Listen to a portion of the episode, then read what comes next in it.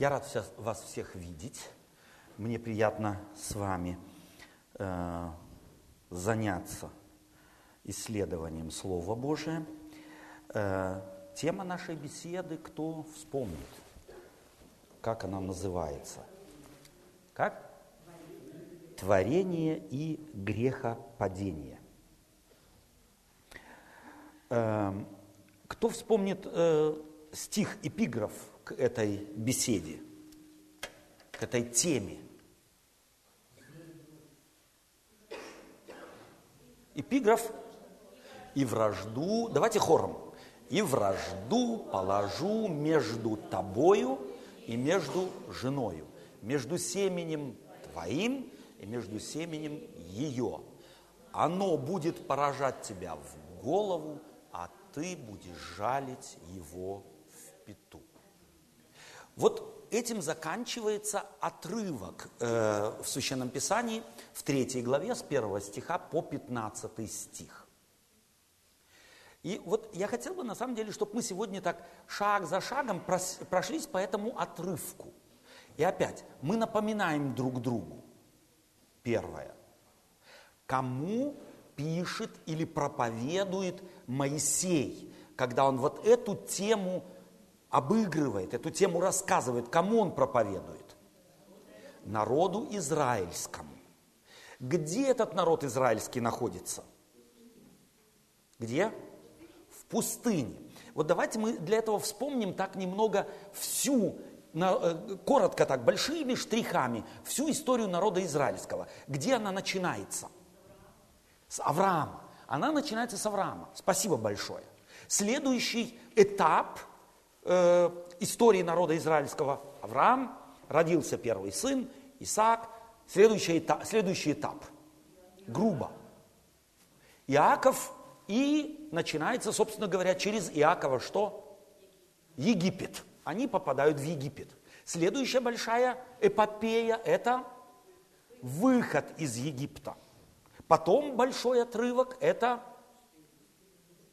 Пустыня. Они вышли из Египта, пустыня. Потом следующее. Ханаан. Завоевание, освоение земли, в которой течет молоко и мед. Следующий большой этап. Или большая такая, э, как сказать, тема, которая в истории, ее невозможно обойти в истории народа израильского, это Вавилонское пленение. Правильно? Следующее большое вавилонское пленение. Они теряют землю, они теряют свою самостоятельность, они становятся рабами. Потом история после Вавилона и пришествие Иисуса Христа. То есть большими штрихами мы, э, так сказать, перед глазами имеем вот эту историю народа израильского. Вот эту проповедь еще раз Моисей говорит народу израильскому в пустыне – Каково там состояние этой церкви зарождающей? И давайте запомним, это зарождающаяся церковь. Да? То есть это еще не народ, это куча рабов. И вот здесь мы должны помнить, что э, Моисей не зря эти параллели проводит. Творение Адама где произошло? В саду Едемском или вне сада Едемского? Вне сада Едемского. Адам создан вне сада Едемского, а потом в сад Едемский вводится, помещается, и ему даются заповеди. Заметьте, что это важная параллель. Народ израильский в пустыне образовывается как народ, и лишь потом вводится в рай обетованной земли, где течет молоко и мед. Чувствуете, что здесь параллели есть? Тут человек создается Адам и Ева и вводится в рай, а здесь народ творится Богом и вводится куда? В рай земной, да? в обетованную землю, где течет молоко и мед. Теперь, почему этот народ фактически недоволен выводом из Египта? Почему? Мы говорили уже так немного об этом. Почему? Трудности возникли. Что это были за трудности? Славик.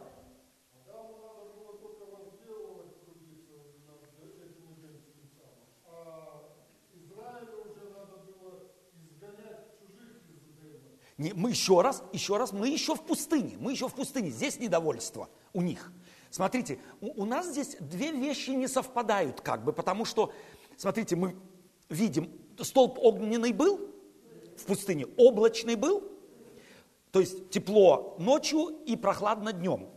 Ночью отопление, а днем э, конди, кондиционер включен был. Да? Плюс давалась еда на каждый день. Манна падала с неба. Правильно?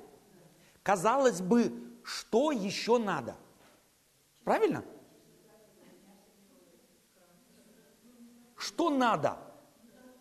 Недовольство. Почему? Вот кто-то говорит, чеснока не было и, и мяса не было, а? Вот смотрите, дорогие друзья. Да, пожалуйста. Не было уверенности в завтрашнем дне. Не было уверенности в завтрашнем дне. Они не знали, какой же это Бог их вывел. Какой это Бог? Зачем знали? То есть вроде... И вот смотрите, здесь вот эта разница, совершенно верно. Э, если мы вам скажем, вот допустим, мы как церковь говорим, так, собираемся и едем в Диснейленд.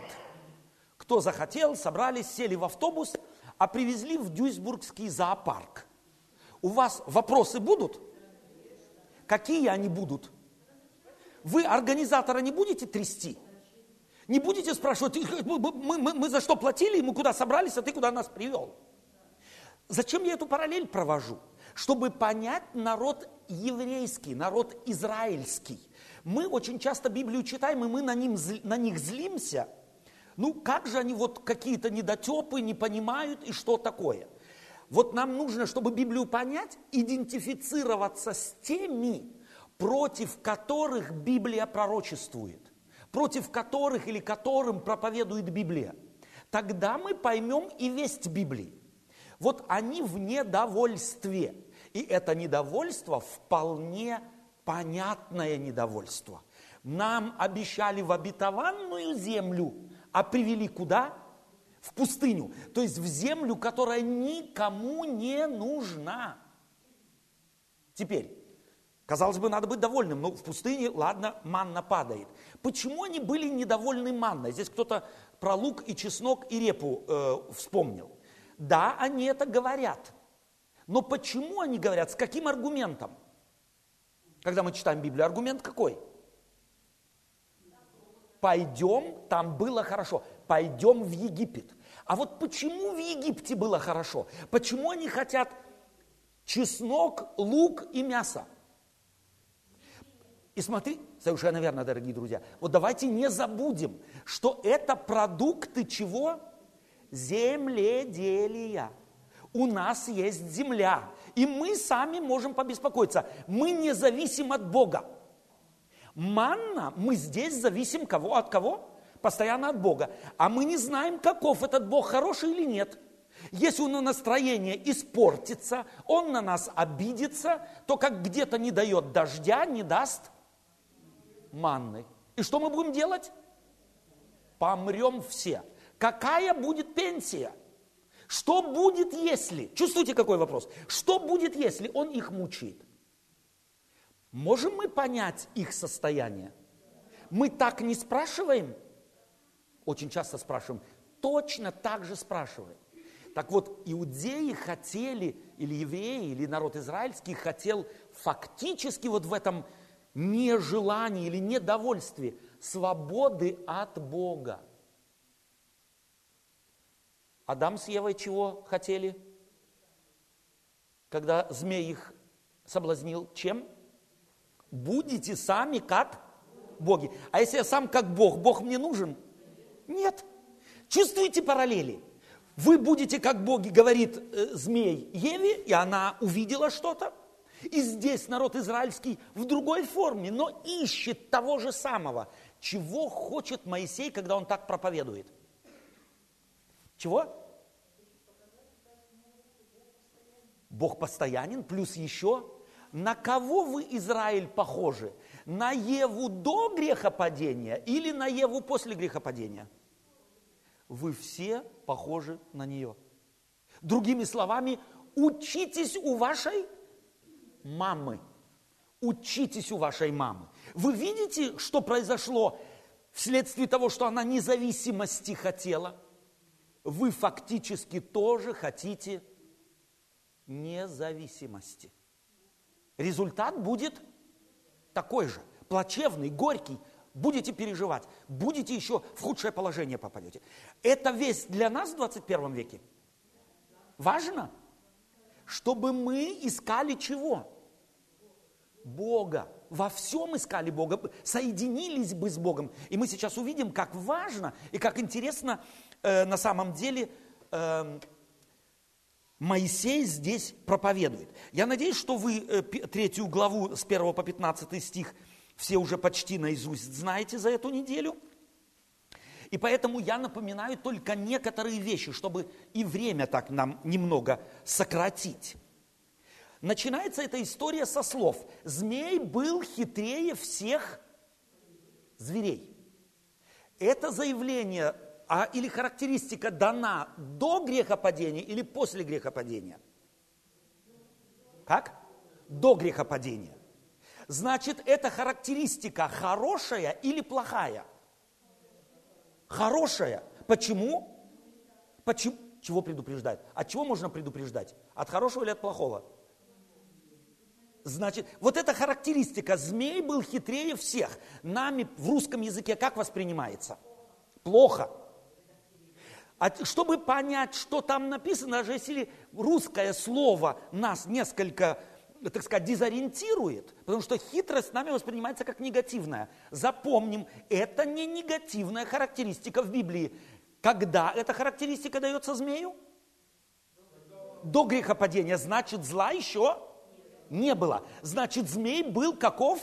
Под какую характеристику Божию подпадал, когда он мир сотворил? Да, вы цитируете Новый Завет. Я хотел бы, чтобы мы здесь остановились. Бог, когда закончил творение, и змея в том же числе, чем заканчивает? Какой, какой фразой? И вот хорошо, весьма. Следовательно, и эта характеристика змея неплохая характеристика, а характеристика хорошая. Хорошая. Вот здесь мы чувствуем, как переводчик явно внес свои нюансы понимания еврейского слова «хитрый». Здесь, собственно говоря, лучше может быть находчивый, взять, перевести, или э, мудрый. Змей был мудрый, он был находчивый. Хитрость у нас, может быть, я знаю, сто лет тому назад это слово в русском языке другую ассоциацию вызывало, а сегодня оно вызывает не те ассоциации, которые в Библии есть. Теперь, этот находчивый змей где находится? В Едеме, а точнее, где? Возле дерева или на дереве. Супер, важно, важно, каждая деталь важна. И как, он, как, как начинается вот эта вот, так сказать, история, как проповедует э, Моисей, что рассказывает он народу израильскому?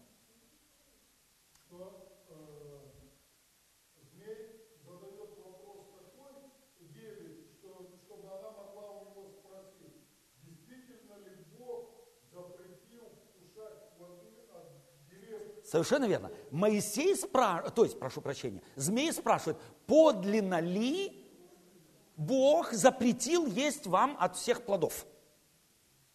Теперь, давайте не забудем, на фоне чего эта история рассказывается. Вот только что Моисей о чем рассказывал, вторая глава, чем заканчивается?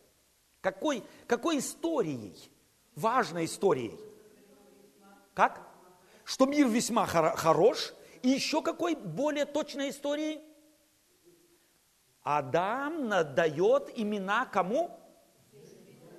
Животным и змею в том числе. Что это значило для того времени? Что Адам власть имеет. Что он властвует над кем? И над змеем тоже. Теперь, обратите внимание, что в еврейском языке до истории грехопадения слово или имя Ева вообще не появляется. Появляется либо жена, женщина, либо Адам, но как нарицательное э, слово, а не как личное имя. не как имя личное. Жена, женщина. Другая сторона человека. Женщина, иш, это мужчина, иша, это женщина. Кстати, этимологи говорят, что вполне возможно, что слово иша чить от слова э, иша э, происходит. Этимологи так говорят. Я не знаю, я только повторяю то, что говорю. Что, так сказать, слышали они от э, евреев там и здесь, и появилось такое русское слово. То есть женщина это та, которая вот должна всю жизнь ишачить. Вследствие чего? Греха, грехопадения. Вследствие грехопадения. Давайте мы теперь приглядимся к этой истории. Э, змей спрашивает, подлинно ли? Каков ответ Евы? Каков ответ Евы? Плоды с чего? С дерев во множественном числе мы можем есть. А потом? О, нельзя не есть и не прикасаться. Супер. Помним мы заповедь Божию об этом дереве во второй главе? Какова она? Не ешьте, а прикасаться там отмечено? Нет. Что хочет Моисей?